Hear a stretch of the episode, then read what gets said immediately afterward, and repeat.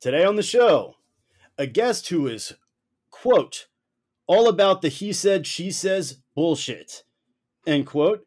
A man forever indebted to the nookie, but he is no chump. Our next guest came packing a chainsaw, and boy, does he like to break stuff. Pour out some hot dog flavored water for this chocolate starfish. We bring you the inimitable, illustrious illustrator, Wesley Robinson. Yes, yes, we we actually oh, wrote. Oh, there was far too many Limp Bizkit. I I have never I've never subscribed to being a Limp Bizkit fan. No, I just so want to put it least- out there now. No, but you happen to have the same name, first name only, oh, as Oh, yeah, Wes yeah. Borland. Yeah, yeah. Oh god. And- and I this don't- So, see, we are go deep Yeah, in our research. My God, we must have looked up so many different things to know this about you. That your first name is Wesley. yeah, we're yeah, it's shallow. You've gone, you've gone this You've gone deep. this Um, is- At least Simply- you didn't walk out. right, right, Yeah, yeah. Yeah, mic drop, leave that. interview. no, don't Yeah. worry. My um my um sentiment to goatee metal rap is pretty like poor at best, really. yeah, yeah, same. So as Um, as it, Anyway, it's anyway, Yeah, just we're not- for anyone. Uh, yeah, let's move move past that. All right, yeah. Yeah. Uh, Rolling, rolling, rolling, rolling, rolling. Right. Yeah, we are rolling. what? Oh, God damn it! Oh my Uh, god. how's it going today, Wes? I was. It's all good. I um, just on the, just on that subject. I was in a a, a drum and bass metal band Oh, around around that new metal scene of the time in the UK. I was very much on the drum and bass side of the metal um, band. I think I was kind of solely trying to supply the drum and bass element. okay, gotcha. But um, Mhm. yeah, I was I was deep into the scene um, at that period. Um, but anyway, yeah, there you go. As a side, um, No, that's that's fantastic because like, well, so hang on. Were there new metal bands in the United Kingdom or was it a American phenomenon? it was it was a weird one. It was like there was a there was a kind of a fledgling, well, not fledgling skate. There was a skate scene in the UK, Sure. and you know Green Day were kind of ruling 97, 98. and then there was that kind of all these kind of like new metal bands started to come through, and some of the skate kids took to that new metal scene, and that's what kind of carried through to the early noughties. So we had things like Ozzfest. You may have seen recently on Instagram yeah. a lot of um, photos of Ozzfest, like turn of the millennium. oh, interesting. Yeah, I. I did go. they- I did go to Ozzfest.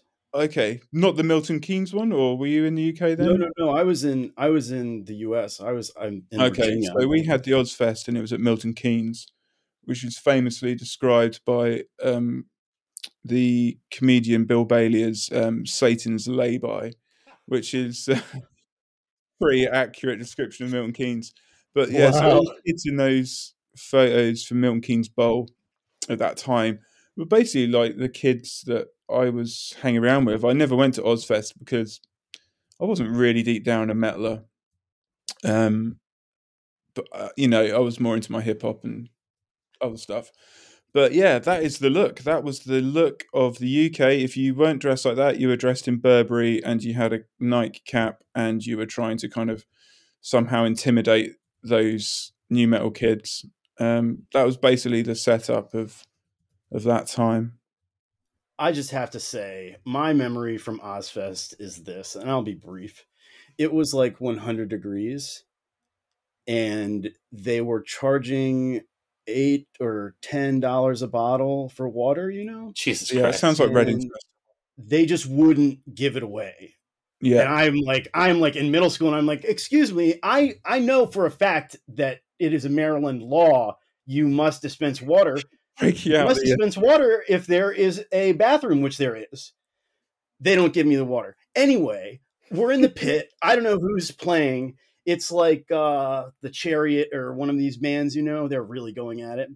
And this guy is in the circle pit in a black leather duster with like a gas mask on. yeah, and that he's sounds running right. in circles. Yeah, he's going, he's going, he's going. and then he just like drops to the ground this enormous man and like the pit like stops and everyone you know it's a, it's a nice mosh pit everyone is like are you okay man he doesn't get water. He just keeps going. Oh man, that's Yeah, us, I think- maybe I like think oh we may have five. been a, we may have been a hardier breed back then. yeah. Yeah definitely. Us, um, geriatric millennials. Uh, i was smoking benson and hedges cigarettes 100s God, you were. disgusting. Vile. I, I have to say, Sounds like you were preparing yourself. Mom. I, I, Sounds I like you were preparing yourself for your time in Swansea. Really? right. oh my god yeah well we can talk about swansea Yeah. Sorry, I'm going well off. no no, no no it's your sh- it's your show it is your show. Yeah, well, I, I, I do want to say, to its detriment. I hope that this is the first and only. Oh, okay, uh, sorry. I have to preface the statement by saying I know we just brought this on ourselves, uh, but I really hope that this is the only amount of new metal discussion that ever happens on this show.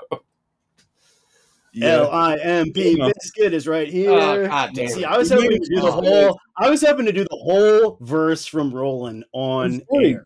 It was very good. Who? Fred? You, no, you. Bet you're better than Oh. Fred. To be fair. I definitely am better than Fred Durst, but I think that I think that everyone we've had on has been better than Fred Durst. Yeah, fair enough. He was the first. But um, I can certainly, I can bring it ra- back round later to the Osiris D3 if you want to kind of make that connection later on. oh, Yeah, The, I um, like yeah. this. I like this. yeah, okay, cool. Right, All I'll get into clothes mode. now. Yeah, yeah. Well, well, that's that's only the tangential thing about the show. Uh, anyway, Yeah, yeah. Wes, dude, uh, where are you from and where do you live now? Um, I am from a town called High Wycombe, which is so if you imagine London, it goes London, Greater London, which is like the suburbs of London. Mm-hmm. Then you get like maybe ten minutes of grassland or or green belt, um, where they try not to build anything, and then you get all of like the towns that kind of satellite towns around London that begin. And High Wycombe was kind of famously a town that rehoused a lot of the worst families or worst areas of London kind of post war. Okay. So it's a town that was historically been there a long time, but a lot of housing estates were built up in the um, post-war period, and um, that's kind of where my family found themselves. And, And this is um, like public housing in America. yeah, yeah, right? big is public like- housing estates, and I've I'd sent you those photos showing. Mhm. Um, uh, there was guy called um, oh god, I haven't even answered your second part of that question. But yeah, fine. so It's okay. Yeah, no, it's okay because we were hoping we, we were hoping to get into it. Um, okay, cool. Well, so yeah, I'll talk about High Wycombe for a bit because it is an interesting place in that um, it's probably one of the most multicultural places of that time in the UK.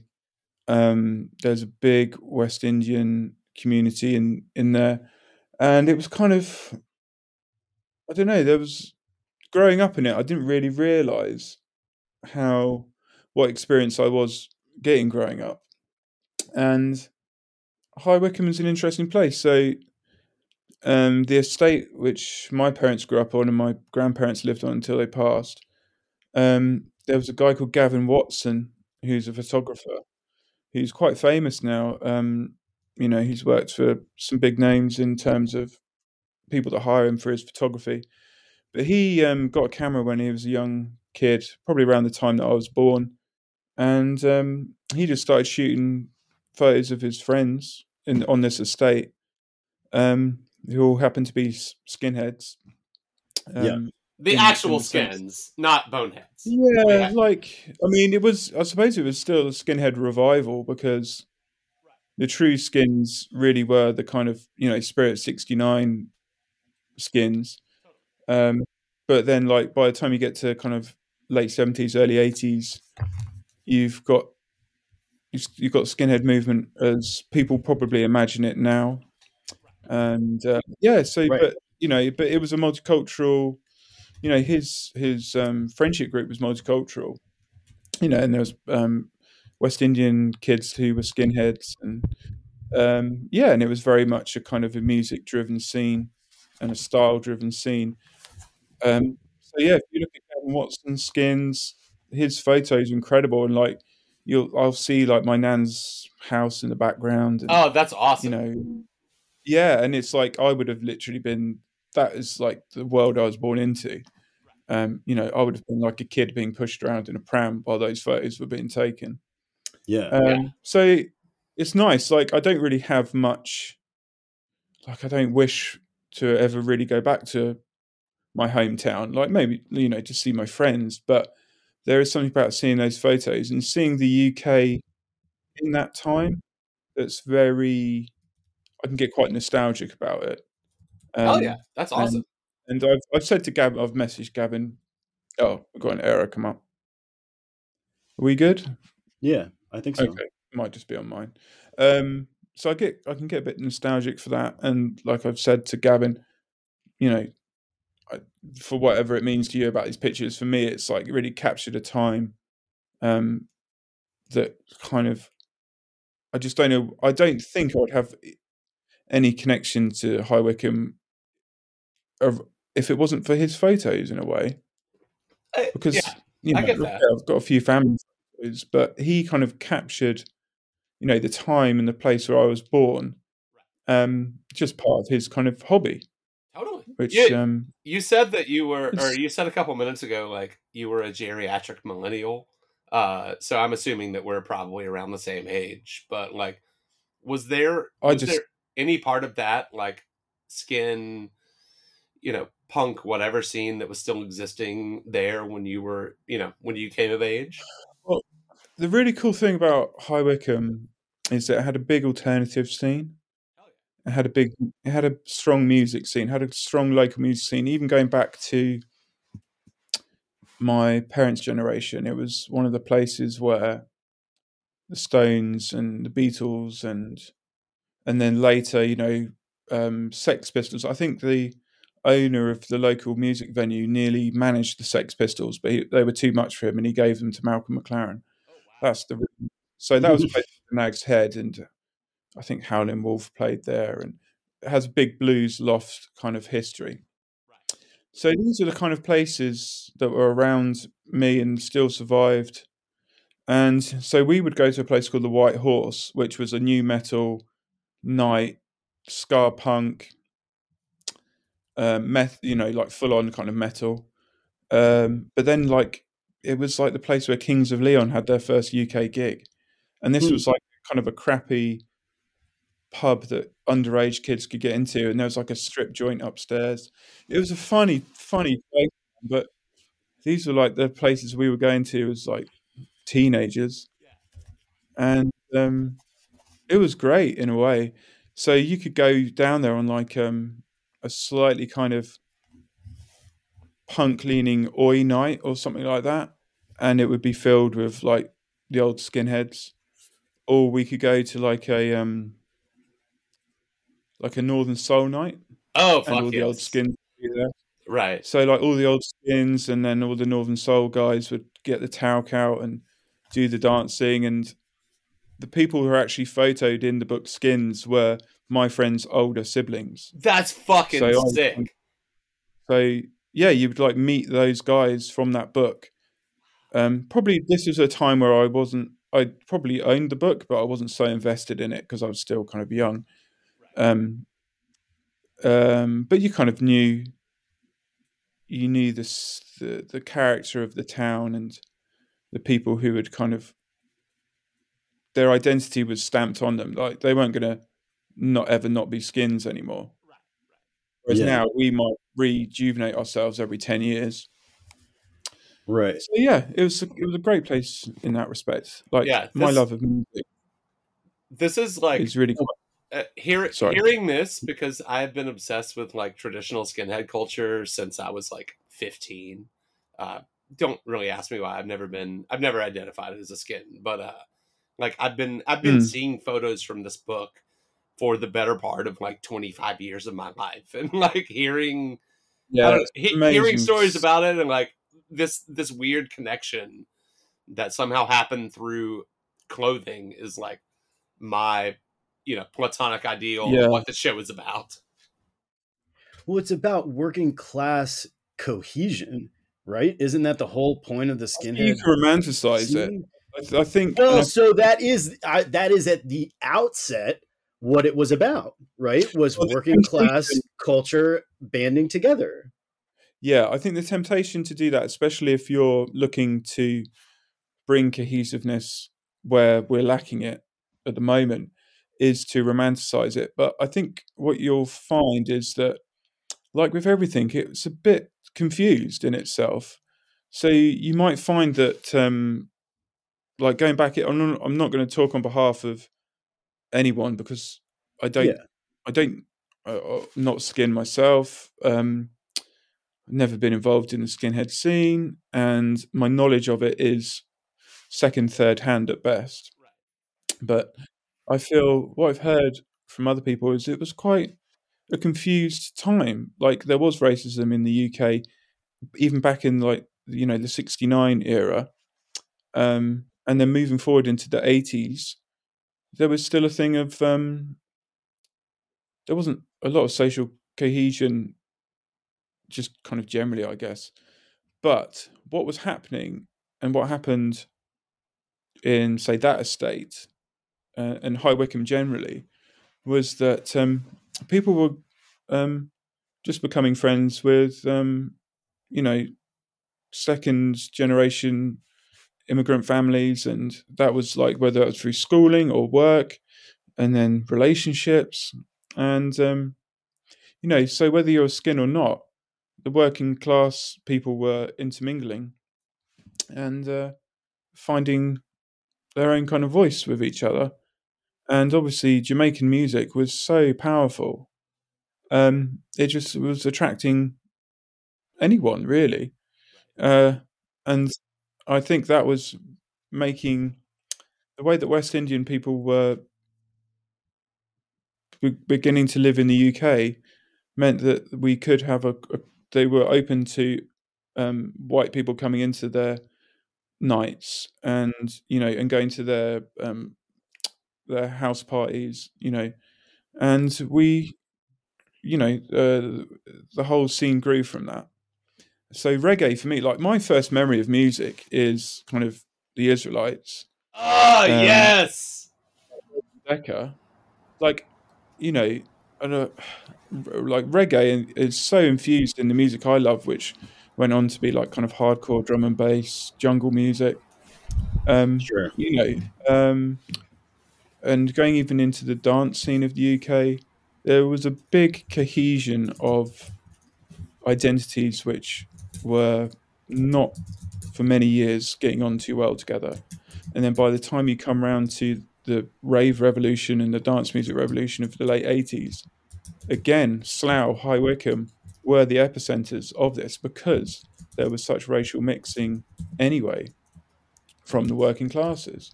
So, and even Gavin Watson then went on to document the rave culture. Right.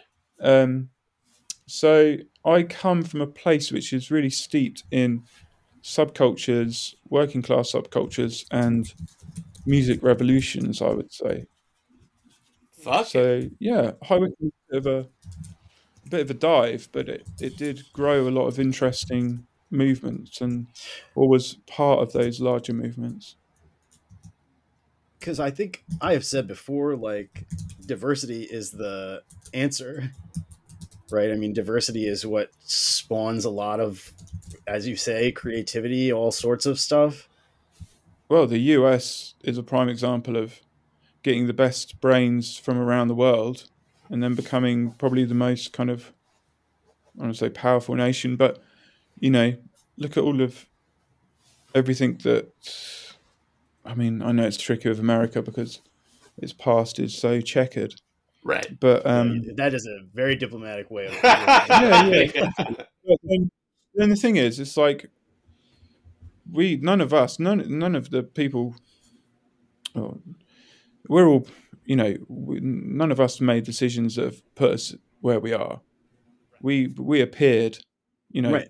for the best part, anywhere between thirty and forty years ago, into a situation which we had no prior input in, and a lot of people are trying to um, console what's happened previously. and um, but the thing is, is like if you look at all the countries which have been open to a lot of other cultures coming together, they've either been very um, good at creating cultural movements or techno- technological revolutions. Um, so there is a lot of good from that, and you you know a society has to be cohesive in order for it to work. So you know you can't turn back the clock, and if you're going to move forward, then you have to work out ways of you know building bridges. So you know whether whatever your political leaning, we all kind of want to get on in our lives. You know, it doesn't mean you have to be in each other's pockets, but you just you kind of just have a mutual respect. But yeah, I don't know. I mean, I've kind of made my peace with that part of my thinking, if you know what I mean. Totally. Um, totally. And I, I, I don't mean, really it, stamp, it, it sounds like stamp it with any identity. you know, it, it sounds like as a proper actual adult, you have like realized, you know, as you said a few minutes ago, um, you didn't really like understand your upbringing while it was happening, but like you, you know, it's a pretty special one. It kind of seems like. Yeah, I mean, I was friends with my best friends. So by the time I was school age, we moved just outside the town into a village um, next to a big um, military base. hmm So I was kind of schooled on the military base, even though my parents aren't military. And um, my best friends were two brothers, and they were uh, their dad was Indian and their mother was English. Um, but to avoid any issues, they told everyone they were Portuguese. You know, and I later found out another friend I had, who I thought was Portuguese, was of uh, you know Indian, Anglo-Indian background. So, you know, you think of there being good cohesion, but people are still hiding their racial identity. No, I'm to- not saying it made it into a perfect place. oh no, no, I'm no! saying not- I thought that was the idea of that subculture. Basically, was that the working class should kind of unite. I mean, of course, there is there are mean- racist elements in that, technically, right?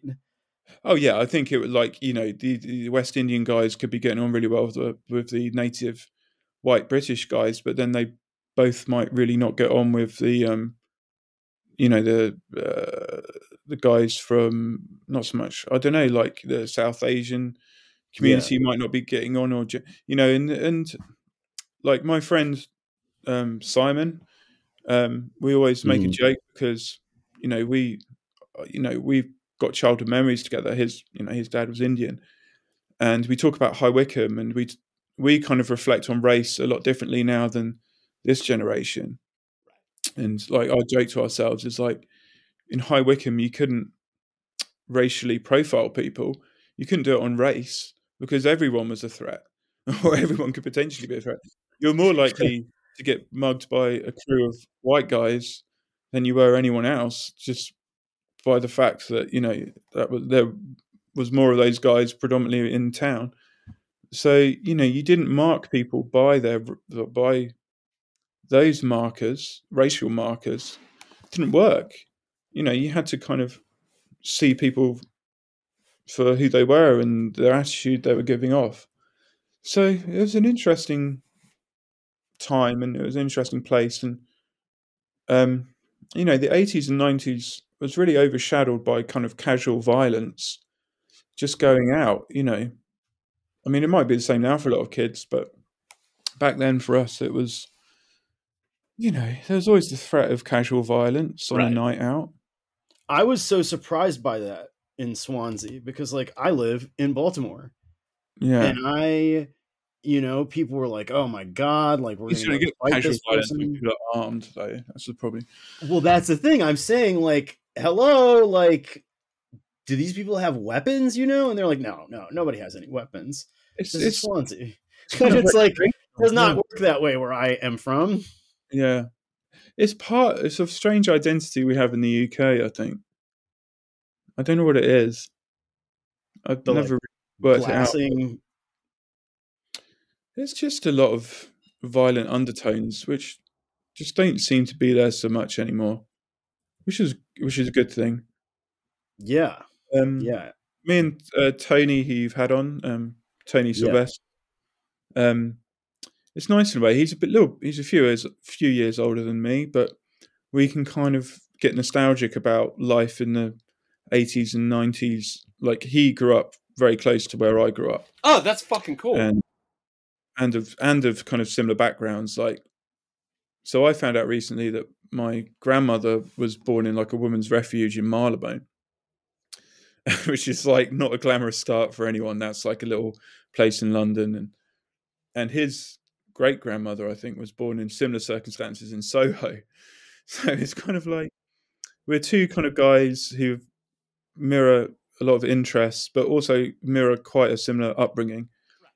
But he he was raised slightly further into the suburbs of London, but we can kind of really get caught up into the nostalgia of 80s and 90s UK and just really get into that what it was like to live at that time which you know it's only now that it you can kind of stand back and see what it was and how kind of not you know just like the threat of violence around every turn it's so weird it's so alien to me now in a way right, right. but it was the UK culture. But what came from that was these subcultures as well, like violent fashion subcultures. Like mod had its and, and rockers was a violent subculture. Teddy boys was a violent subculture. Skins had a, a, obviously a, a violent um, edge to it, and even like you know when you go up to like Chavs and and that scene of the early noughties, again a very violent scene. Although like the only kind of stopgap that ever happened in that was like the kind of rave culture and everyone kind of getting into fields and taking ecstasy and barriers dropping down. But um, as distance passed, I suppose that was our kind of like hippie time. But as you know, like that's interesting. I hadn't came the drawn 60s, that line, but you know, the Yeah. noughties came into the nineties, and yeah, like I don't know. There was it's the UK is a very interesting place, and it truly is. how it connects with fashion and music, which I feel is slightly lost now. There's not so much connection with fashion and music. Um, you know, you can get like menswear guys that are like all looking really smart and turned out, but they they've all kind of tatted up and listening to like hardcore, but it doesn't necessarily reflect the menswear. There's not the, the luxury menswear scene, you know. Um, scare the crap out of most guys that might go down the row. But then, you know, you can't judge people just because they're into like classic menswear. You know, everyone's going to come at it from a different angle. Yeah. But well, um, it's also it's also the status quo, right? Cla- like classic traditional menswear, or whatever you want to call it, is like the clothing. Um, uh, for yeah, for um, uh, I think again, I think Tony has a good way of thinking about it. It's like if every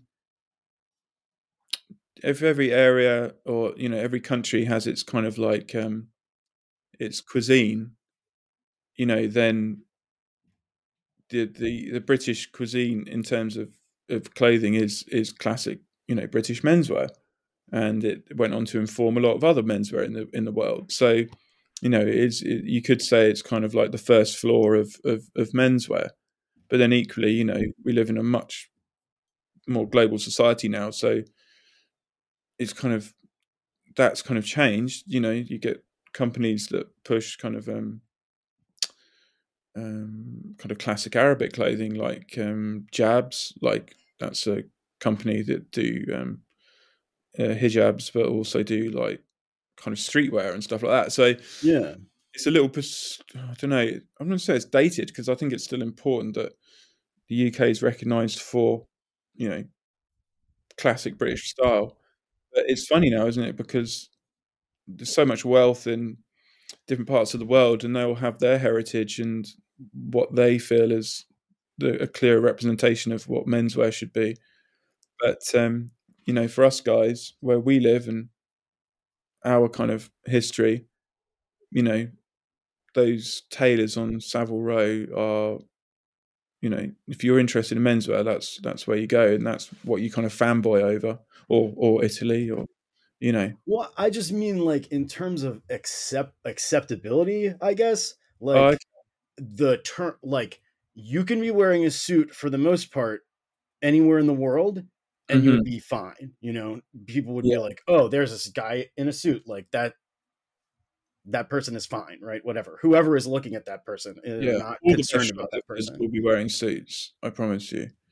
From my 25 years of retail, like, if you want to know where, yeah, all the all the like, yeah, like anyone dressing in that way, just you just don't even clock them.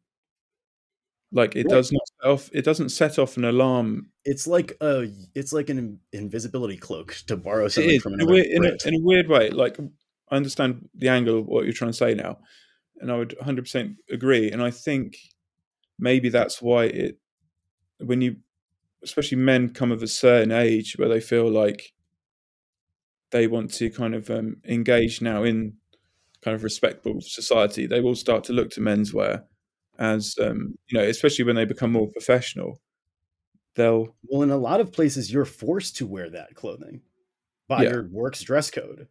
yeah exactly and then you don't want to i think that's a good time then for you to know what you want from menswear because if you're suddenly told you have to wear it and you know that you really don't like wearing a suit but you don't like wearing a suit because historically you went into a shop and it had like built up shoulders and you look terrible with built up shoulders um then you know it would only be through your research that you would find oh there's a natural shoulder. Oh actually if i put this jacket on it's like unstructured and it feels comfortable and you know i don't look like i'm got these like massive shoulder pads under and you know so you'll find all the different languages of menswear and all the different histories of menswear if you feel so inclined to. If you don't you know you'll just follow whatever fashion is and you'll be passable in what you're wearing for your job but you might not feel at home in it. So i think some people maybe think okay i've got to wear these clothes but i want to feel me in them. And then they'll explore kind of menswear and tailoring and find what what you know what is me in that kind of language.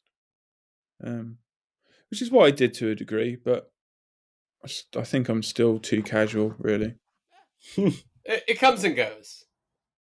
But I know it all. You know, I've sold menswear. I've fit. I used to do um, formal hire for like events. I did like Ascot hire. You know, I used to dress in top hat and tails and do like kind of wedding fairs and stuff. Do you know what I mean? I like, Really? yeah, I fitted people for like some of the poshest, biggest weddings. You know, like like Versailles. Like, you know, I've I've been engaged in that high end menswear and and ready to wear. Not so much like um, bespoke, but ready to wear, but high end. Like you know, I've worked in that area, so it's good in a way because I feel like I know it all and I've lived it and I've experienced it and I've owned nice suits and I've worn nice clothes. But at the end of the day, I, I probably wouldn't reach for a suit. To be Yeah. honest with you, I, I'm in the same boat. Uh, worked Well, in, I mean, worked in that for a long time. Uh, really, uh, like you've seen the sausage being made. yeah. I mean, I don't know if it's that necessarily, but like, it's it's fun, but uh, unless I have to like wear it at this point, I'm just kind of like eh, I'll throw on a flannel, a hoodie, and some like work pants and boots, and that's like that's where I live. Yeah. And I would say as well, it was really appealing at a time because it was accessible. It's become less and less accessible as time's gone on, um, and especially in terms of the um, second-hand market for um, menswear. It was very easy to pick up a lot of Ivy stuff, and I could get Ivy stuff from from the US sent relatively cheaply to the UK, and then over the last ten years, that's just become harder and harder. Yeah, God, As well international prices shipping is the worst. yeah, it's just gone crazy. So a large part of my menswear story or being into menswear has been adapting to kind of, you know, what I could afford, what was available, and what I kind of thought worked for me or what I thought, you know, reflected me. But um, it changes over time and you get in different like I think someone like me who's creative, I like to explore different ideas and different looks and things like that. And it's like I wouldn't say that I ever feel like I'm acting. I'm just kind of bringing to the, you know to the front different aspects of me really. Um, so, and I think maybe that's why my output's so varied as well, is because I don't really lock into necessarily one or subscribe to one kind of church, I guess. That was the funny thing about going through your um, Instagram was that like it was challenging to pin you down. I guess like they were all all of the work was varied. All of the work, um, I like you could tell it was you, but it was still uh, varied enough that it was like, how does he manage to do all of this? Yeah, I think um, I used I often think of that as being like a negative because when I see the people that become very successful in what I do, um, they have a very defined style uh, and a character base that they just they repeat, and I kind of admire that in for two reasons. It's very disciplined, um, and it works in in the world we're in where because there's so much going on. Like the best way maybe to like make your stake your claim is to repeat something with variation um, so there's a consistency and then people get hooked to that little consistency in their day whether it's kind of like that guy from barstool reviewing pizzas or someone drawing the same character in hundreds of different outfits but it's still basically the same drawing with the outfits changed. Um, it, it, it just it really helps in a world where there's so much information. Yeah, uh, and it's not it's not it's not that doesn't make it good. Oh yeah, but what's what's popular and what's good is sometimes the same and sometimes not. But often it's, not, it's kind of like a trick. It's, it's, not even a trick. It's um, it's part. I it's a technique. It's a sales technique. You know. Well, it's oh, I, about I, it's about branding and recognition. Yeah, yeah, it's it all it's capitalism driven. yeah, goddamn capitalist. No, well, and it is. And so it's like for me to say to you, my God, you're able to do all of these different styles, and to have you think this is a negative because you are not doing the same thing as everyone else is doing is like this is a problem in our world. Yeah, yeah, I know, but I have good people around me who I can have my doubts to, and then they just kick me up the ass. you know, um, well, it, seems to, it, seems to, be working because you have done a lot of impressive work. Thanks. Like you know, I, if you are like keister kick powered, you got yeah, it. Kick, yeah, powered Keep by kicking. Kicking. Yeah, but you know that helps. That's why. Um, uh, what you'll find, I think, what I found with creatives is they can they have like a little they'll always have a little group of um, their team around them. So even if they're working as um, you know lone wolves, like I don't really work with with other people.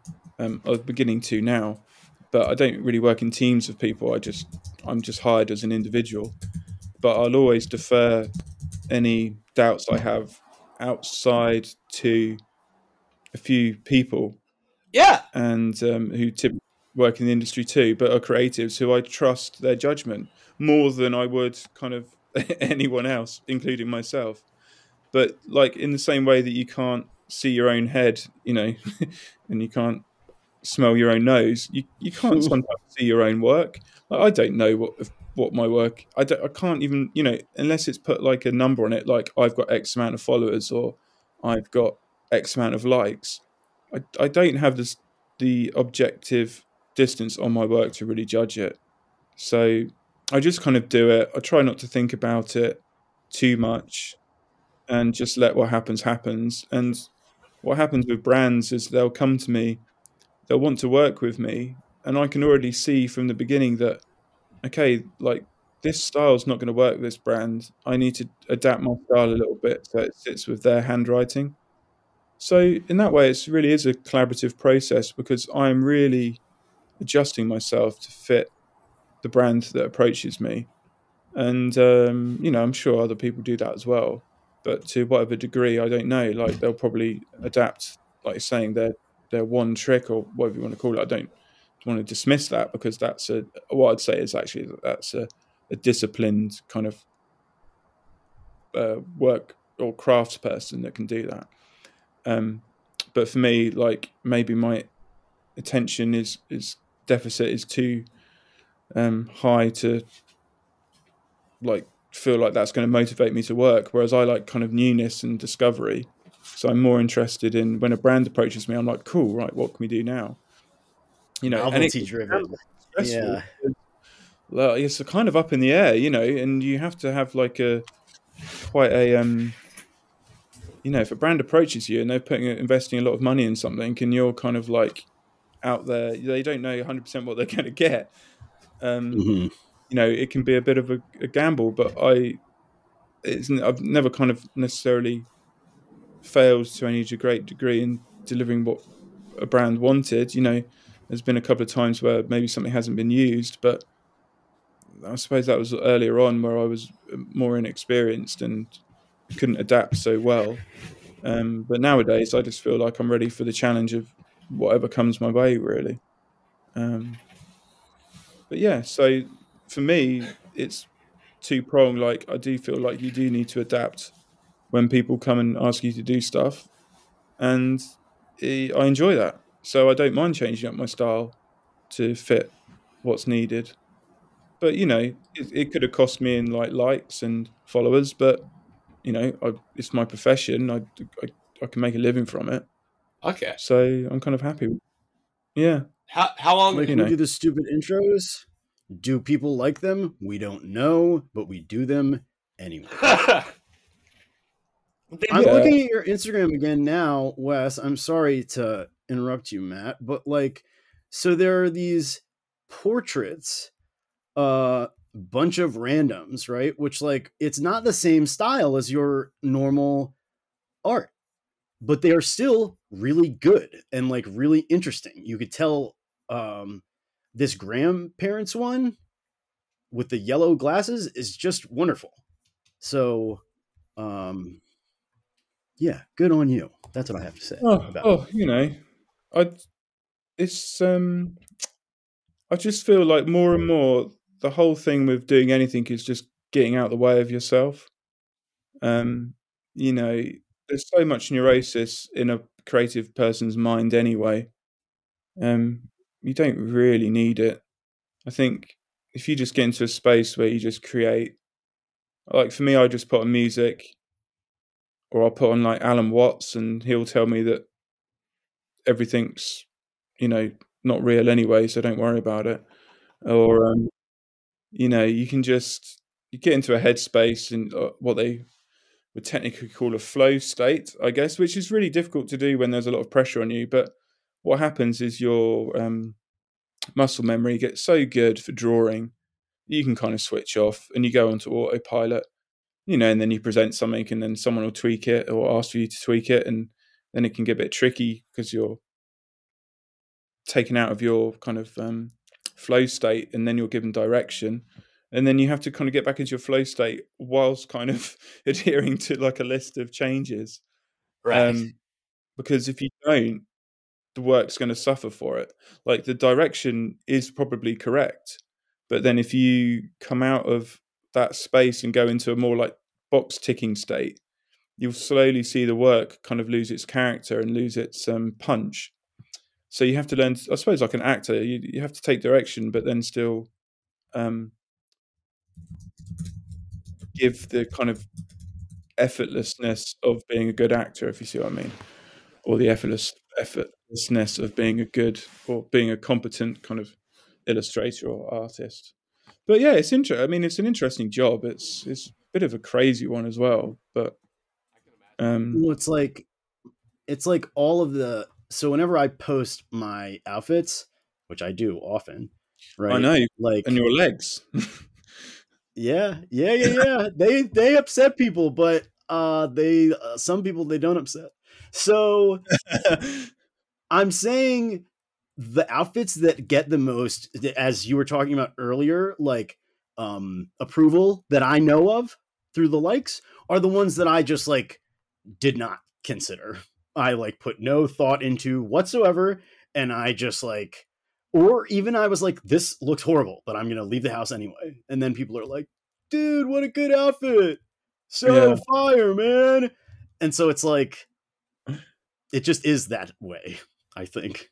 Yeah, um, um, I've got. Um, I'm quite lucky because out of all of the father-in-laws I could have ended up with, um, I ended up with one who's worked predominantly as a creative their whole life Oh fuck. Oh, nice. and faced and faced. That's really nice. you know the demand of being a creative, and uh, What does he do? Do you mind? no, no, he was he's a really good musician. He had, okay. Yeah, yeah. I was wondering like if he was an illustrator also. No, my uh, my father was a designer, um, Okay. or is a designer. But um, no, my father-in-law is a musician, and he had a lot of success um, in the seventies. He went on to working in the record industry, and he was kind of good friends with um, the Steely Dan guys and, and Oh, stuff wow. like that.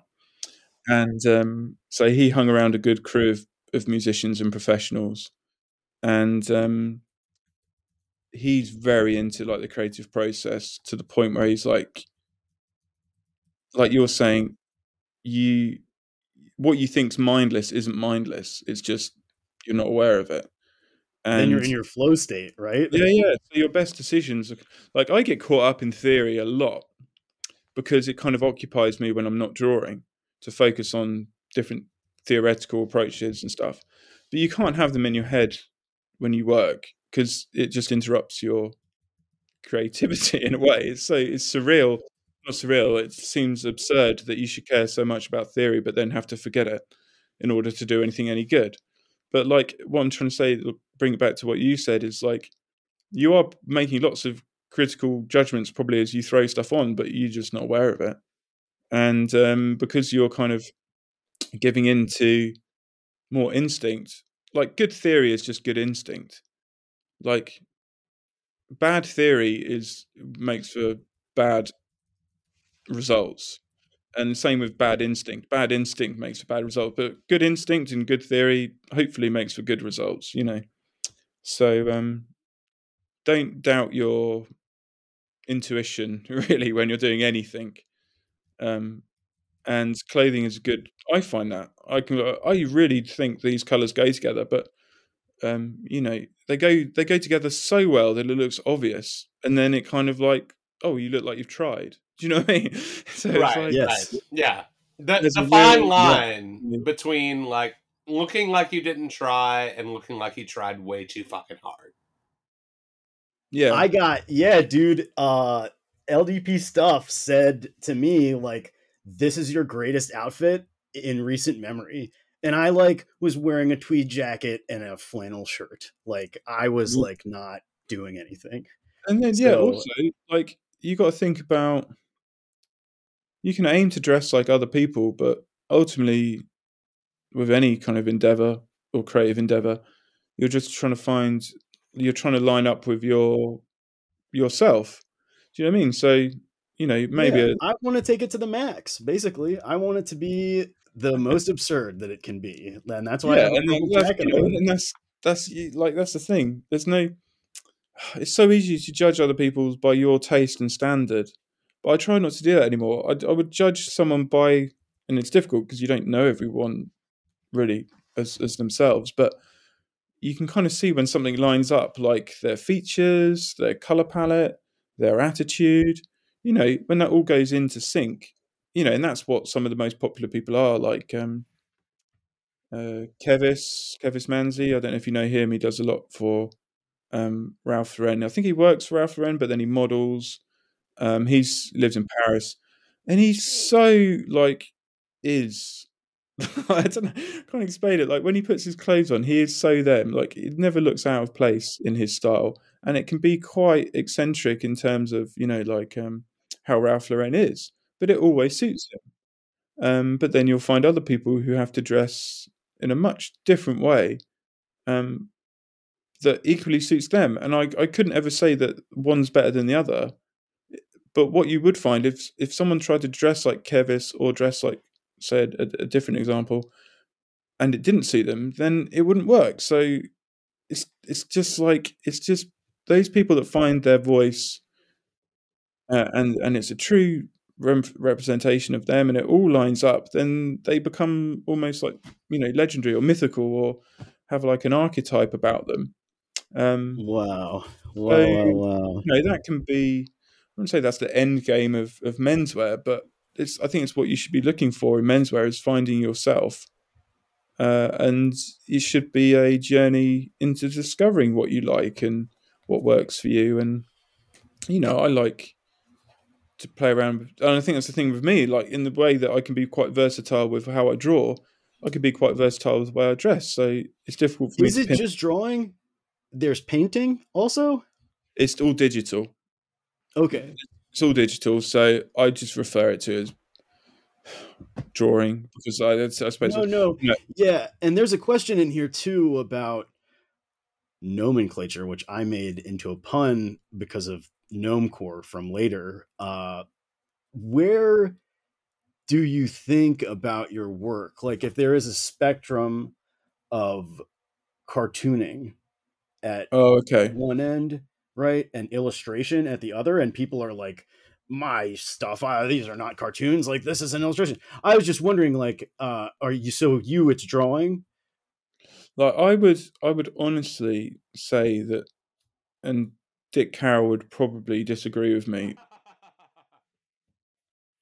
I would sometimes say, I would, I would say like Charles Schulz and Peanuts is as good as Van Gogh, but That's so funny, Matt. way. That's what Matt said. Isn't that what you said, Matt? Yeah, ba- not in those exact If I words. quoted you unknowingly, Uh, not not entirely, but I, uh, when we were like working on the template of questions and things, I I had the thought I was like, it, which prompted this question. I was like, who would not consider Charles Schulz an artist? Like, who would simply regale him to being Probably a him. cartoonist? Right, right. Yeah, but, but I mean, I, I guess I'm talking like modern day, like you know, yeah. the the peanuts are so Well, revered at this point. Like, where is the Art difference? is a snobbish. Oh, I um. So I think if you attended an art school, you'd quickly find out. Oh, I'm sure. I'm Um, sure. Yeah. That's see, that's I what I'm saying. Yeah, like the do you know- snobbishness is so down to- rigid. Yeah, but then that all comes down to cultural gatekeeping, and Oh yeah. it's like I think anyone who truly invested in the visual arts can probably see can probably um, see the greatness in in any kind of area of it, if you see what I mean. Um, but getting back to the what the difference is, it can be, you know, painting is a bloody hard thing to do. Like It's extremely balance extremely, to balance a painting is it, it'll it's it's hard. You know so the the the prospect of what happens when you cartoon is you simplify. So and you abstract. So it's almost like how well can you simplify and abstract and maintain the um the quality of of, of what it is you're trying to um, portray? You know and that's what kind of what picasso ended up doing um, with his work was that he was um, through his abstractions he was um, you know what's what's the minimum kind of effort to represent that? You know how do i make that into an icon?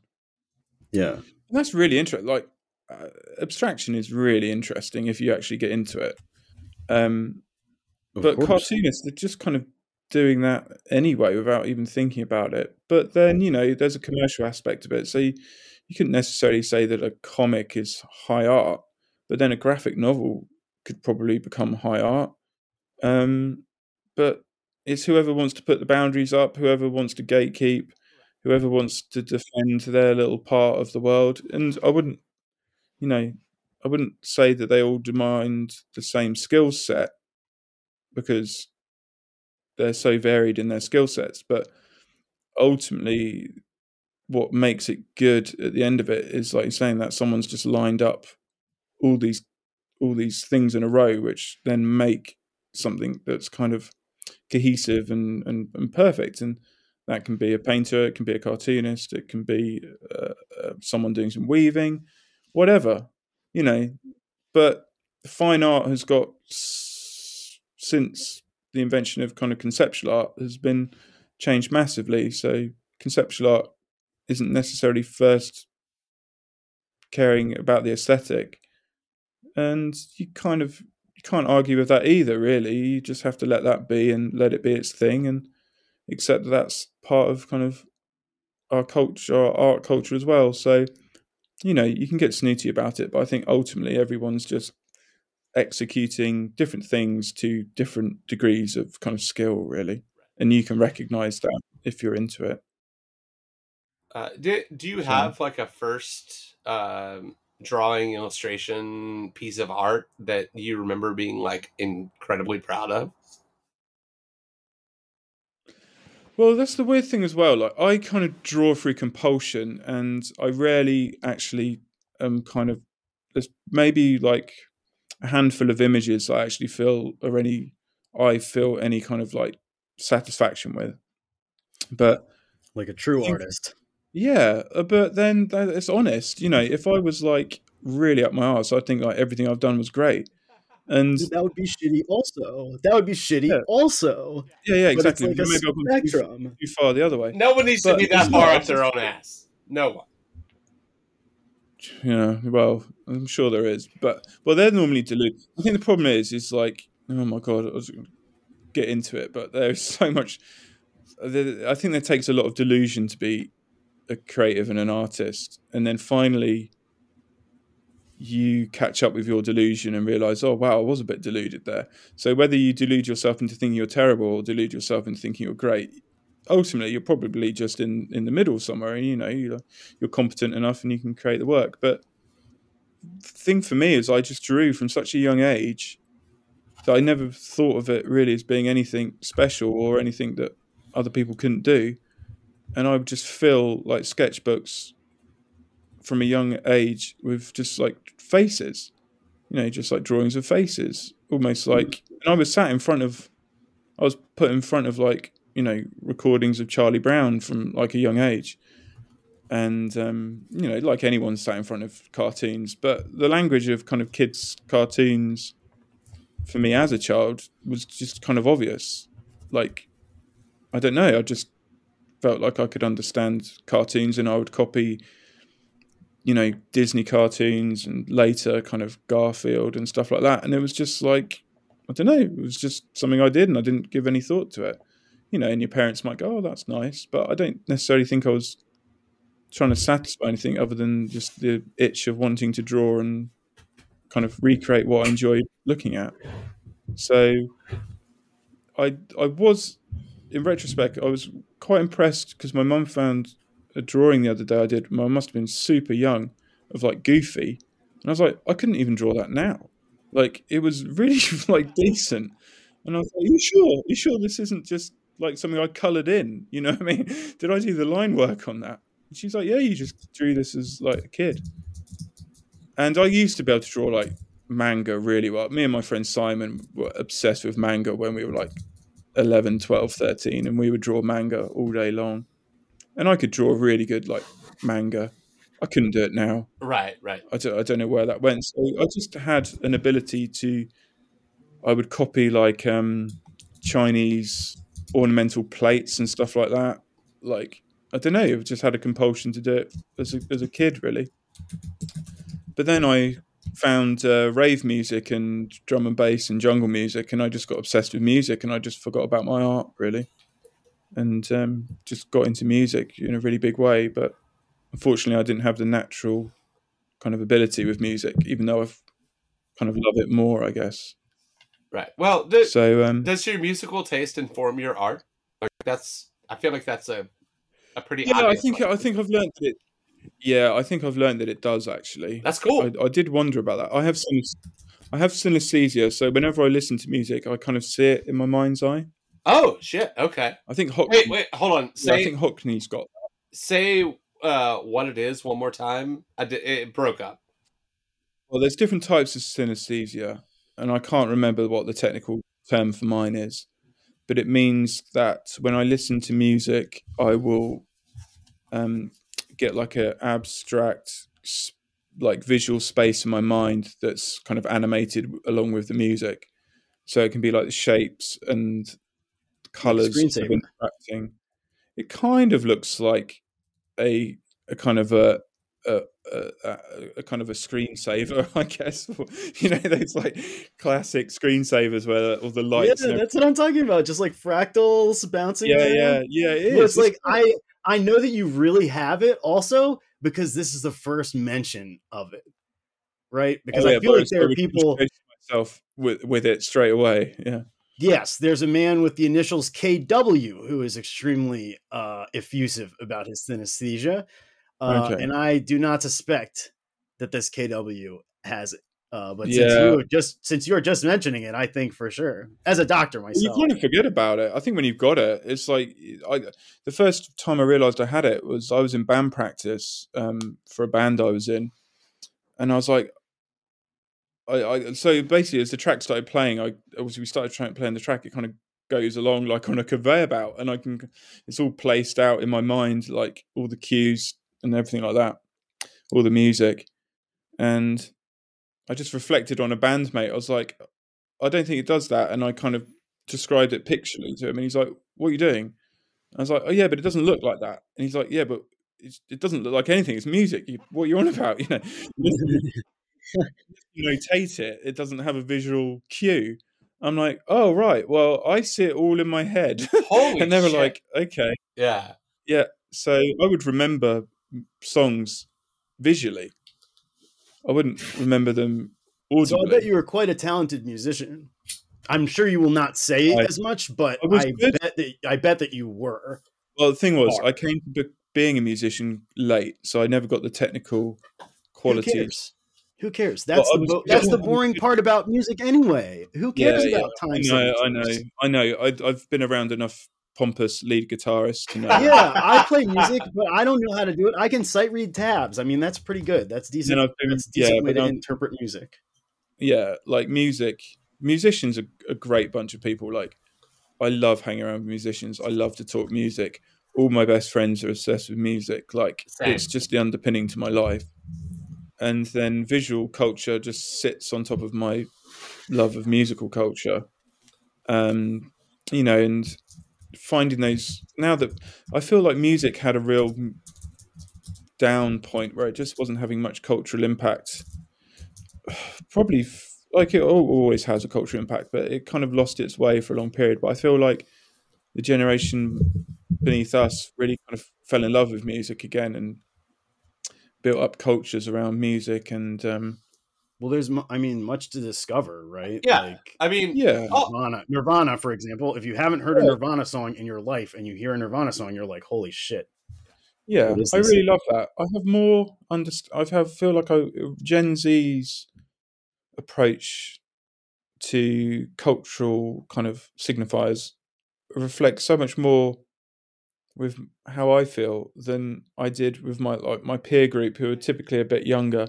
Like the millennial peer group, I didn't really gel with.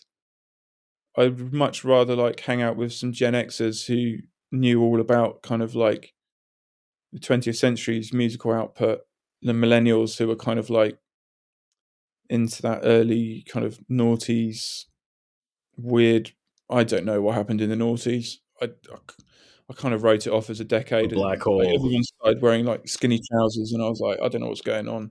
I kind of just tapped out for 20 years, and then all of a sudden, kids are listening to like Nirvana and drum and bass and jungle music, and I'm like, oh, right, okay, cool. Yeah, I know where we're at now. And yeah, Guess we're back to it. yeah. got baggy, and I'm like, yeah, yeah, yeah. Hoodie's got baggy, and I'm like, yeah, yeah, okay. I know where we're at. And I feel like, okay, I feel comfortable again in my Right. in my um Yeah. I I've had cultural surroundings. like I come I come out of the hardcore and the punk scene in like the late '90s, early 2000s. Like that was my shit. Um, and I I have a music as you I think you know somewhat said like music is my life's blood.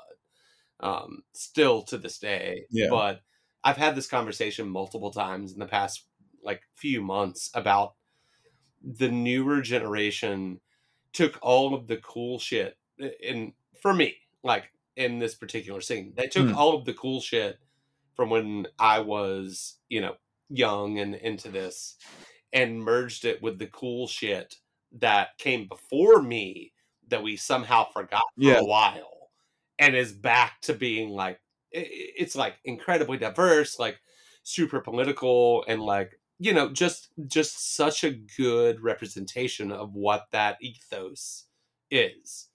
And like i i love telling people that and like have have gotten more into you know going out to see a local show or a show in general in the past like nine months. And like it's it's so heartening because i did disappear for a while because it just got boring. Yeah, like I wouldn't have, I wouldn't have listened to anything for a long time that would really have made me want to go to a gig. right And the other day I was listening to a band called um, Clown Core, and I even pigeonhole it, and it was so exciting. I was like, you know, I live quite a long way away from London now. In terms of like, you you can't just nip into London. You, you kind of have to plan the journey. right right and um, they were playing like that night and i was like do you know what? Like if i didn't have the responsibility of you know having a family i'd be like right i'm getting on the train because this music is so exciting. Right.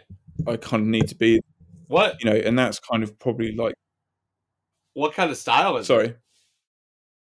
Oh man i can't pigeonhole it. It is insane. It's kind of like breakcore with like like free jazz breakcore thrash um gabba ambient it is nuts and the musicianship is so tough. it's just a drummer and a saxophonist and and they kind of play keyboards Ah, like a lightning bolt, a lightning bolt setup.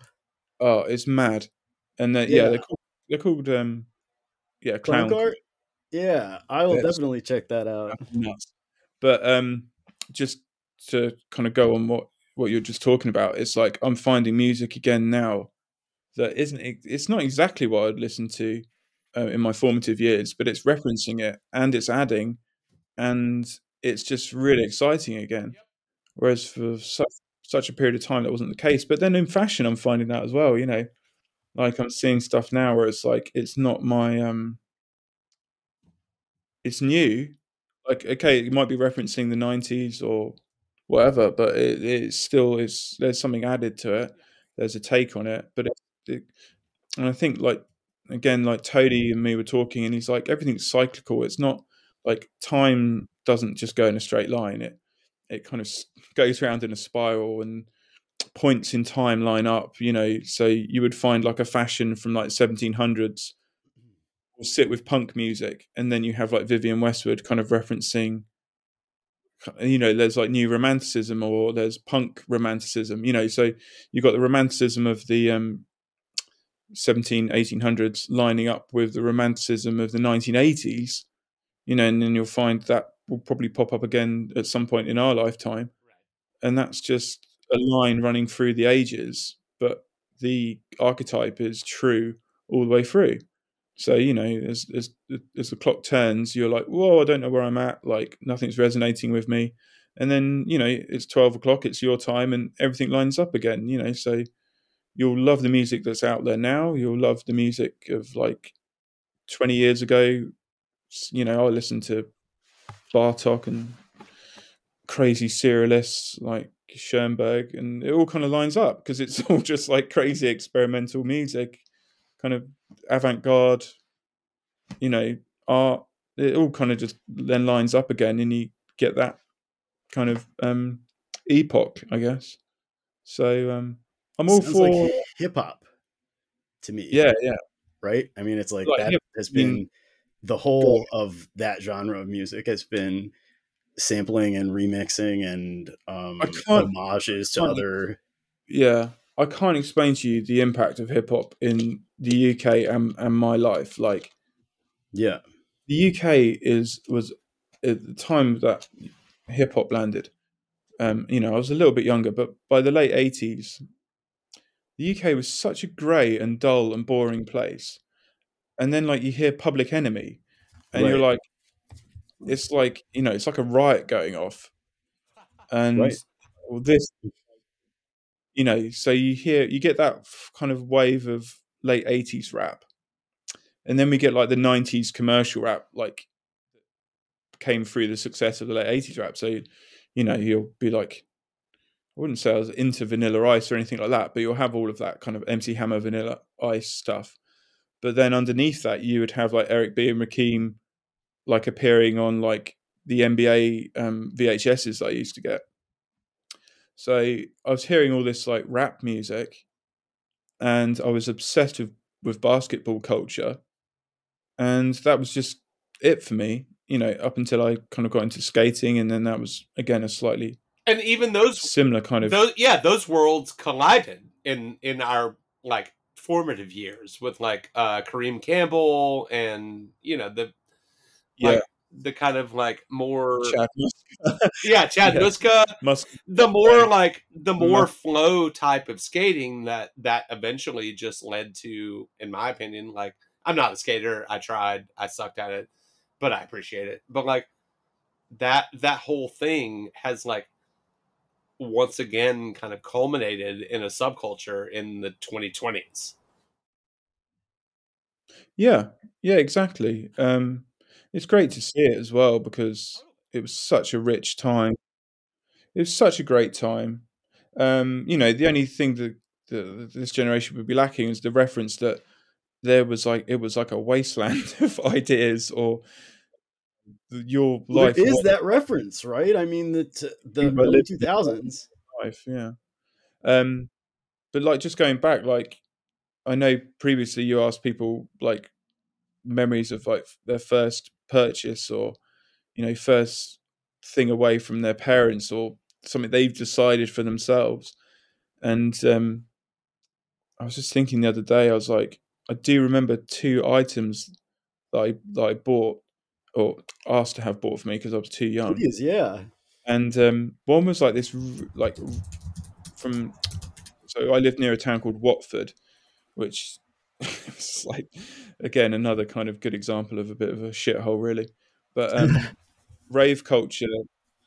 What happened? Like rave culture spawned a lot of these independent clothing shops, and you'd get a lot of like you'd get a clothing shop that would sell like rave clothes and like rave music, like jungle music or hardcore music or whatever. And it was all these it was a whole network around the country of these independent shops. And they might sell Stussy or they might sell like Carhartt. And uh, I remember going to one of these and buying this like really loud almost like a Peter Blake-esque abstract illustration on like this hoodie. And it was so bright but it was, it was like to me it was just like it just set off like my kind of synapses and I was like yeah I need that and then in equal terms, I saw the um, Reebok Pump Twilight, which was like the neon yellow and oh yeah black and white Reebok yes with the with the pump, and I was like, "Can I have them?" and my mum was like, "You sure you want them?" Like this I wonder what the original, what the the original person who made the pump up idea is doing. well, Because there is a how very rich. genius. Well, Or- I, I expect that they're not as rich as they ought to be.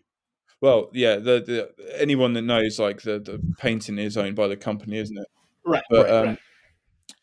there is a good there's like on Instagram you find a lot of old footwear designers who did all the classic kind of footwear that we kind of love um just kind of like kicking about kind of most of them are just into like hiking now Right, just yeah. like you know like living these kind of really cool well like I would deem as being cool lifestyles in America and they've got this like legacy of creating all this amazing footwear but they just seemed like really kind of anarchic designers who have not really invested in the American dream and live really kind of removed and quite cool, humble lives. Really, Good Well, for them, yeah I yeah say. I'm, I, I am Yeah. 100% in support of these guys yeah, I love it. Actually, I, I I noticed as I've kind of got to meet people who are quite high up in um, the corporate world.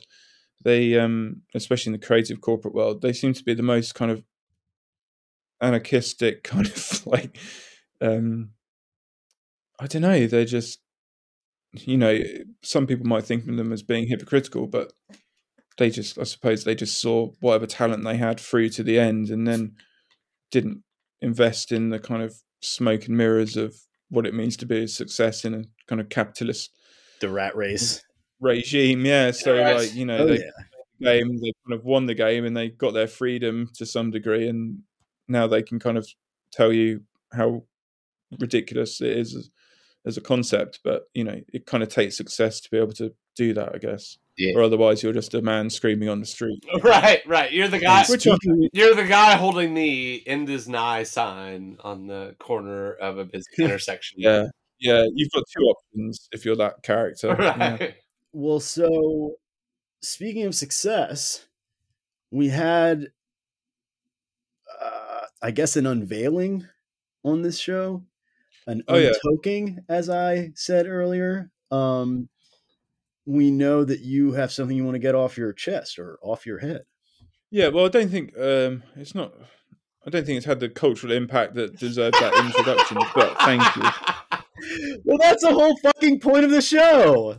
Yeah, yeah, that's why we got you on. God damn it. Um, yeah.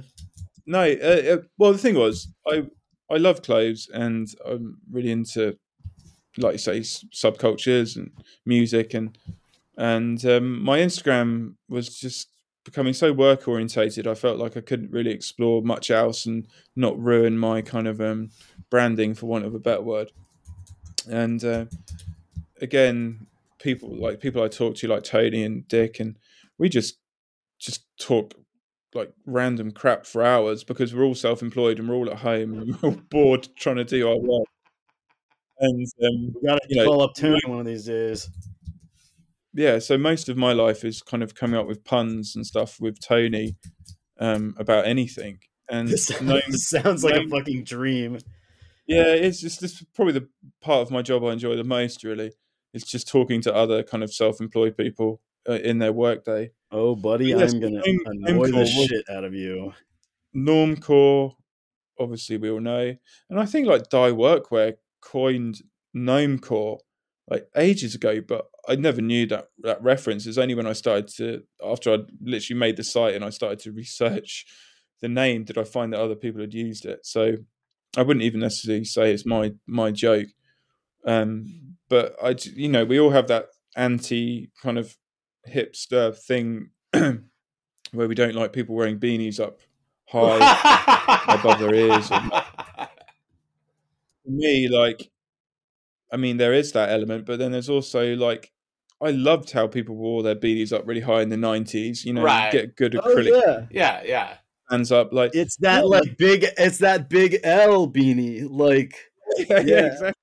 hell So- yeah. Uh, So I just kind of clocked that Gnomecore was beginning to become a thing because people were kind of referencing a lot of psychedelic stuff again. So like the mushroom was returning quite a lot to clothing, and you know, in in, in my time in the nineties, there was a lot of references to drug culture in the rave wear. And uh, you know the psychedelic pans were coming back in, like the tie dye. Thanks to COVID, everyone was tie dyeing because they had no reason to leave their house. So let's just Yeah. tie dye some socks you know, um, there was the um, Mr. Mort with his like um, old His- deadhead. Dead Styles, yes, Yeah, yeah. hell yeah. There was all these things kind of coming together, and Which I do and- not like the Grateful Dead, but I do like tie dye. I do like the Grandma. Yeah, so there was all these things, and I was like, right, I just we're, want. divided, we're a divided house as ever on the Grateful Dead. I think I, I I can gladly make you a list of my favorite Grateful Dead tracks, but I couldn't like do a definitive rundown of, of Yeah, the band. same- same So here. I do, I do. Yeah, I'm not. I'm not completely. Um, I'm not a dead. Yeah, I'm not a Uh, deadhead, but I Yeah, yeah. enjoy. Fans, it's the fans that spoil it. Well, It's I, the fans No, that spoil it. I- and listen, I don't want to listen to someone who I love play music for five Oh. hours. but You know, how- it's like, let's do this in two hours maximum. fair enough. But then I suppose the concept of time kind of when you take that much psychedelic um, substances, the concept of time kind of evaporates away. So you are left with like a six hour kind of Well, gig. I'm very pro drug use, Right. Okay. extremely pro drug use on this show. We know this. Um, but I just like, I don't know. I mean, I don't want to like, what I don't want to do is go stand somewhere while I am taking acid. Yeah. I mean, again, there, though. probably wasn't quite a lot uh, to do in kind of like small town America as the Grateful Dead came up. So you know, it probably why people followed them around the country, kind of in car parks, getting absolutely ruined because there Yeah. wasn't much else. Like America wasn't giving them much else really. So, Fair enough on that. Fair enough. but yeah, so um, with Gnomecore, all I literally did was like, I was like, right, I don't want to. Um, this isn't about me. Nothing I've posted has ever really been produced by me. I do some playlists. Um, I invite people to do playlists, and I use other people's um, uh, footage or uh, not footage or you know um, photographs. I ask them if I can post it. Or if I can't get hold of them, I just post it and wait for someone to be angry at me. I try and kind of um, That's forgiveness, not I made, permission. what I wanted to say. Yeah, exactly. I just or um, I just wanted to uh, express a part of uh, fashion, uh, fashion or whatever uh, clothing that I was interested in. It didn't really sit with what I was doing as as a, as a professional, um, but I was interested in it, and I just wanted an outlet for it. I wanted to celebrate it, and I loved the kind of the ambient music scene that was kind of came up around the look as well. And I just thought, "Do you know what, I'm just going to set up a page for this, nice. and it just went crazy. You know, like GQ interviews, like people trying to get like a Wall Street Journal interview out of me. But I think we ended up selling that to like Airmail or something like that. So, and the whole thing was like I I didn't want it Damn. fronted by me. It was, it was nothing really to do with me other than I was just compiling. Yeah. You gotta people's- get you gotta get like a hype man, man. You gotta get somebody telling you like you are the fucking shit. Like go do whatever you want. Well, that would be nice, but Well, I- here I am. Well, the thing is, like, you get if you get some success, and uh, that success you've been really interested in getting, it, and it does come. It, I know it's a bit of a cliche, but it often feels quite empty. And then you pine for a time where uh, the, what you were interested in wasn't tied to success or um, get, getting paid or you know anything like that, and you kind of yearn for like a simpler time. So for me, like Gnomecore was a simpler time where I would have just been that person who was just posting up on on the internet stuff they loved and enjoyed and not looking to get anything back from it. And then like there's been times where I was like, should I commercialize this group? Should I do some merch? And everyone's like, yeah, do merch. And I, I got really close to doing merch and I, I've always kind of stood back from it and thought, actually, no, do you know what? Like I can keep you know, and I was like, oh, this is growing really quickly. And then all of a sudden I'm like, oh, I'm back in the game. I'm back in the rat race. I'm trying to grow this group. I'm trying to, um, you know, looking at monetizing all the things I was like, didn't want to do by starting this group. And now I just treat it very, you know, summer wasn't like a huge time for wearing um, knitted clothing, if unless you want to kind of quickly dehydrate. I, I, I will say, so Corp- I will say, plenty of people still rock the fucking beanie in the summer here, and it drives me absolutely up a wall. Well, I I bought a cotton beanie because I wanted to be true to what I'd set up, and even cotton beanie had me like dead. Yeah, Like, yeah, in- dude. I, even I don't like know in, how they like- do it. Like, I'm a I'm a hat person. I wear a hat literally every day of my life. Oh, Yeah, I live in hat, But Jesus Christ, but it, it's time when you're like, 95 yeah, degrees, should- and you're wearing a fucking beanie. Like, what the Yeah, fuck are you doing? that's dedication. Matt, you gotta suffer for fashion. No, Yeah. no, You know that- not in this you know that better than most. I, I, I don't.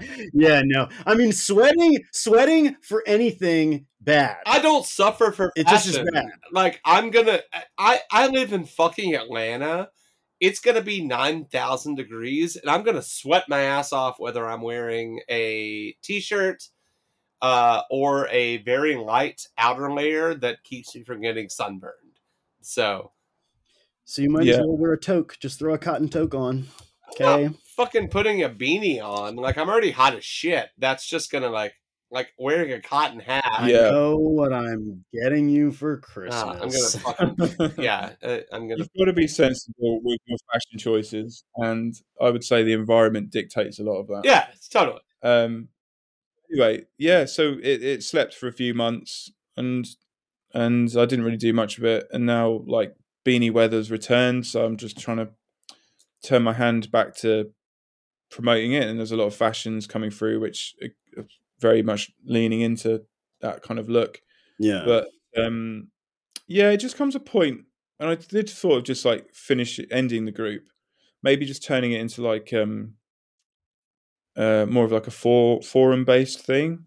So it wasn't me like leading it. I just felt like I just wanted to break it up into let people kind of just have their fun with it without me kind of being like a gatekeeper to it or anything Right. like that. Yeah.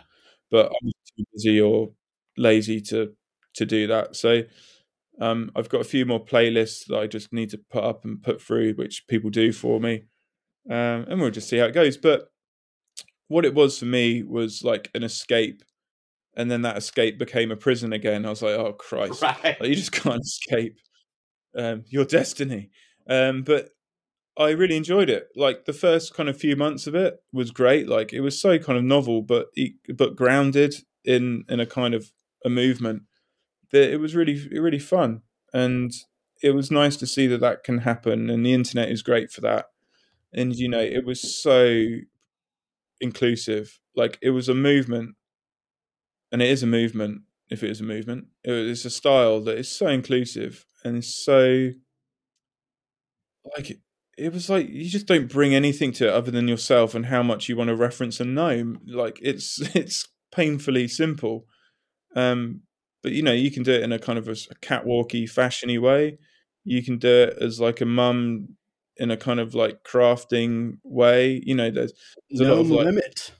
there's no limit to it. No Oh, limit soldier, motherfucker. You, Oh, yeah, you- yes. you I'm so sorry for that hands joke. with puns like that. Exactly. There's no limit. Man. It's uh, it's I mean it's gonna be a good night. Now that we've got that, I mean, what more is there to say? No more. And there is no more, yeah. So it's a pun-based fashion movement largely, um, that relies on surprised. I didn't. I thought I would get like uh, official mailing for that, but I guess I have to weasel my way in. well, anyone's welcome as long as you You adhere guys to. don't discriminate. No, there's very little discrimination. I would discriminate against anyone bringing bad vibes. That's about it, really. And I think I've had to block one one account. It just doesn't seem to attract any bad vibes. It's just really, really like everyone um, seems to be interested in Gnomecore. Just is a delight to kind of converse with and in in the DMs and stuff. So yeah, I have a good time of it, but I just get busy and I can't So it gets any. down in the DMs with the, the Gnome Core. Are you getting like suggestive DMs about the Um, gnomes? No, I've not reached uh, those. You're not up um, there yet. No, and I hope not to. Um, really. The sky's the limit, truly. Oh yeah, no, I'm. I. Uh, it's good in a way because um, you just feel like it's grabbed the imagination of people, and I've met a lot of um, uh, again like musicians that are into like the ambient, like I think it's called fourth world music, but I just call it like ambient, and then we call it gnomecore. Um, so there's like acts like um, Patricia Wolf and Greenhouse, and oh man, there's just loads of really good artists and musicians out there who are creating either like uh, clothing or music that all kind of just without any kind of direction just all kind of lines up so nicely in in this kind of scene. And i just try and use it to promote those people. I don't take freebies. I don't like if i do a giveaway it's not like because someone's paid in to do a giveaway or i haven't promoted anything because i get any money from it. It's just literally if if i've liked it then i've just, and i just felt like i wanted to post it then i've posted it. And um I, I, I, I suppose it was like in the original spirit of like the internet that I tried to maintain that kind of sharing and not monetizing. No, Um, that's interesting. We talk about that here too. we talk about because that. it's like not Yeah. it's like not like that anymore and as you were saying just now like the struggle to to not monetize shit like my sister allison does a ton of work she does a ton of art outside of her job you know and people are always like well you could sell this you could go to this market you could do this and she's like i don't want to do that i'm doing this for myself like i'm doing this because this is like healing to me I don't wanna make I, money I made a con- I made a conscious decision to try and monetize my drawing because I had no other discernible skills, and I didn't want to work in retail. And yeah, Well, Didn't nothing against it, but I'm saying there is a there is a there are cultural forces Yeah, yeah, yeah. Yeah. that make it Well, more or less non-optional. and and, and you you have Well- to take into account that like you know wes with you particularly the gnomecore thing is like it was something fun that you started. It was something that like brought you joy. Yeah. you don't need to make money off of every single thing that make that brings you joy and like that you like every outlet and creative thing. Like your art pays the bills and that's fucking fantastic. Um but yeah like Yeah, the idea that that in in the 2023 culture that you have to like only do things that make you a profit is so fucked up.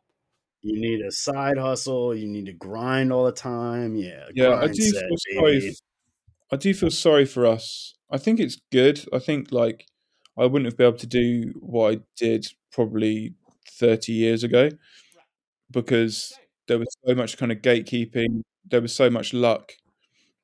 Whereas now it was like you, uh, when Instagram was well behaved and would show people your work, it was really easy to grow.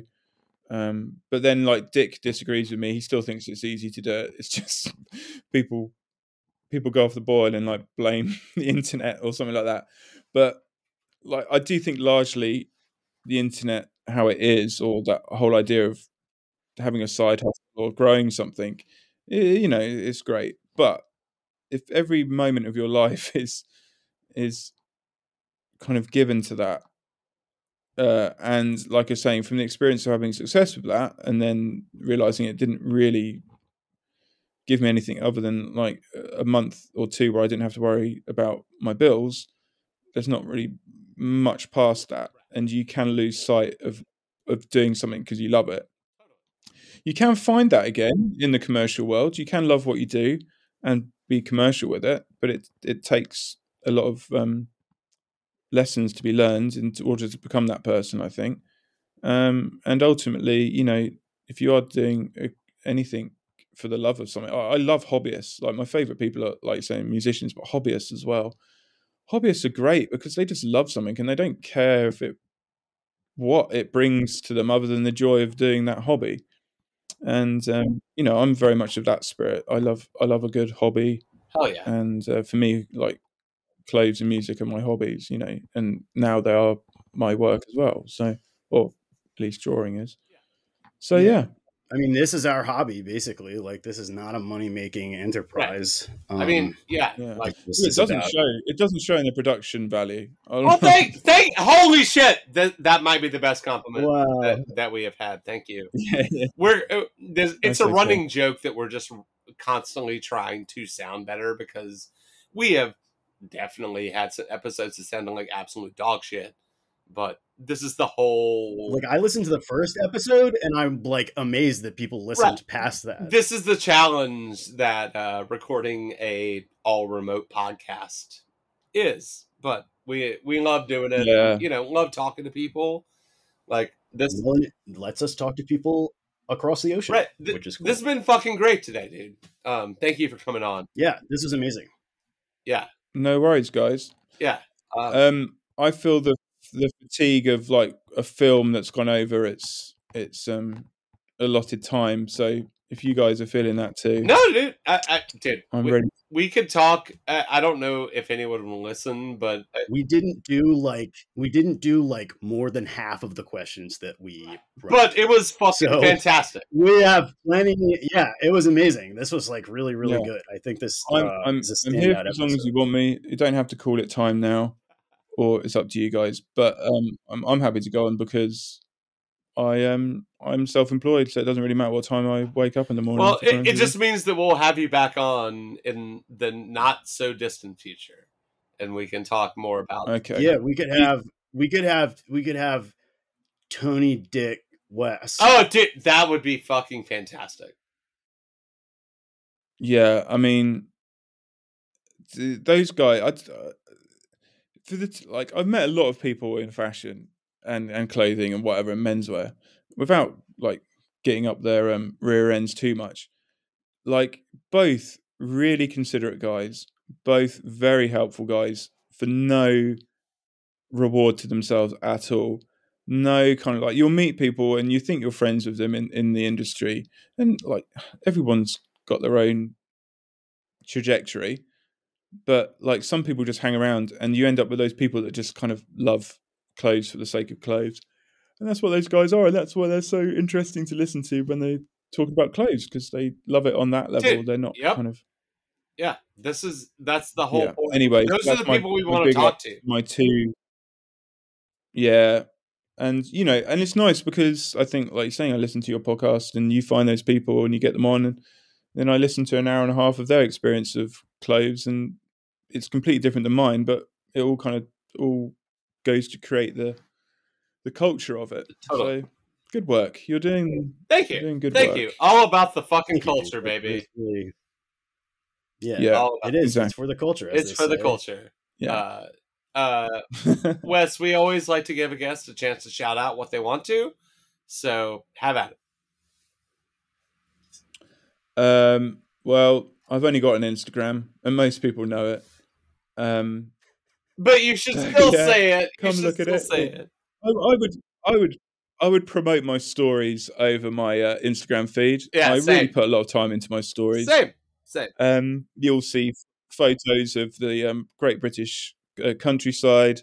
You'll hear some very progressive breakcore music if I've decided to post that. Um, skateboarding, snowboarding, and a little bit of kind of menswear. Uh, all in my stories. All It's to be enjoyed. underscore Wes underscore art. yeah, Yeah. And uh, so you know. yeah. and then And we'll post that. Of course, we will post that, of course. Of course. Thank you. Yeah, thank you so Um, much. Yeah, and uh, thanks for having me on, guys. Of course. And I will continue to talk to you in our DMs, but keep it very um, unsordid. It goes down in the DM. It goes down in the DMs. It goes down in the DMs. Uh,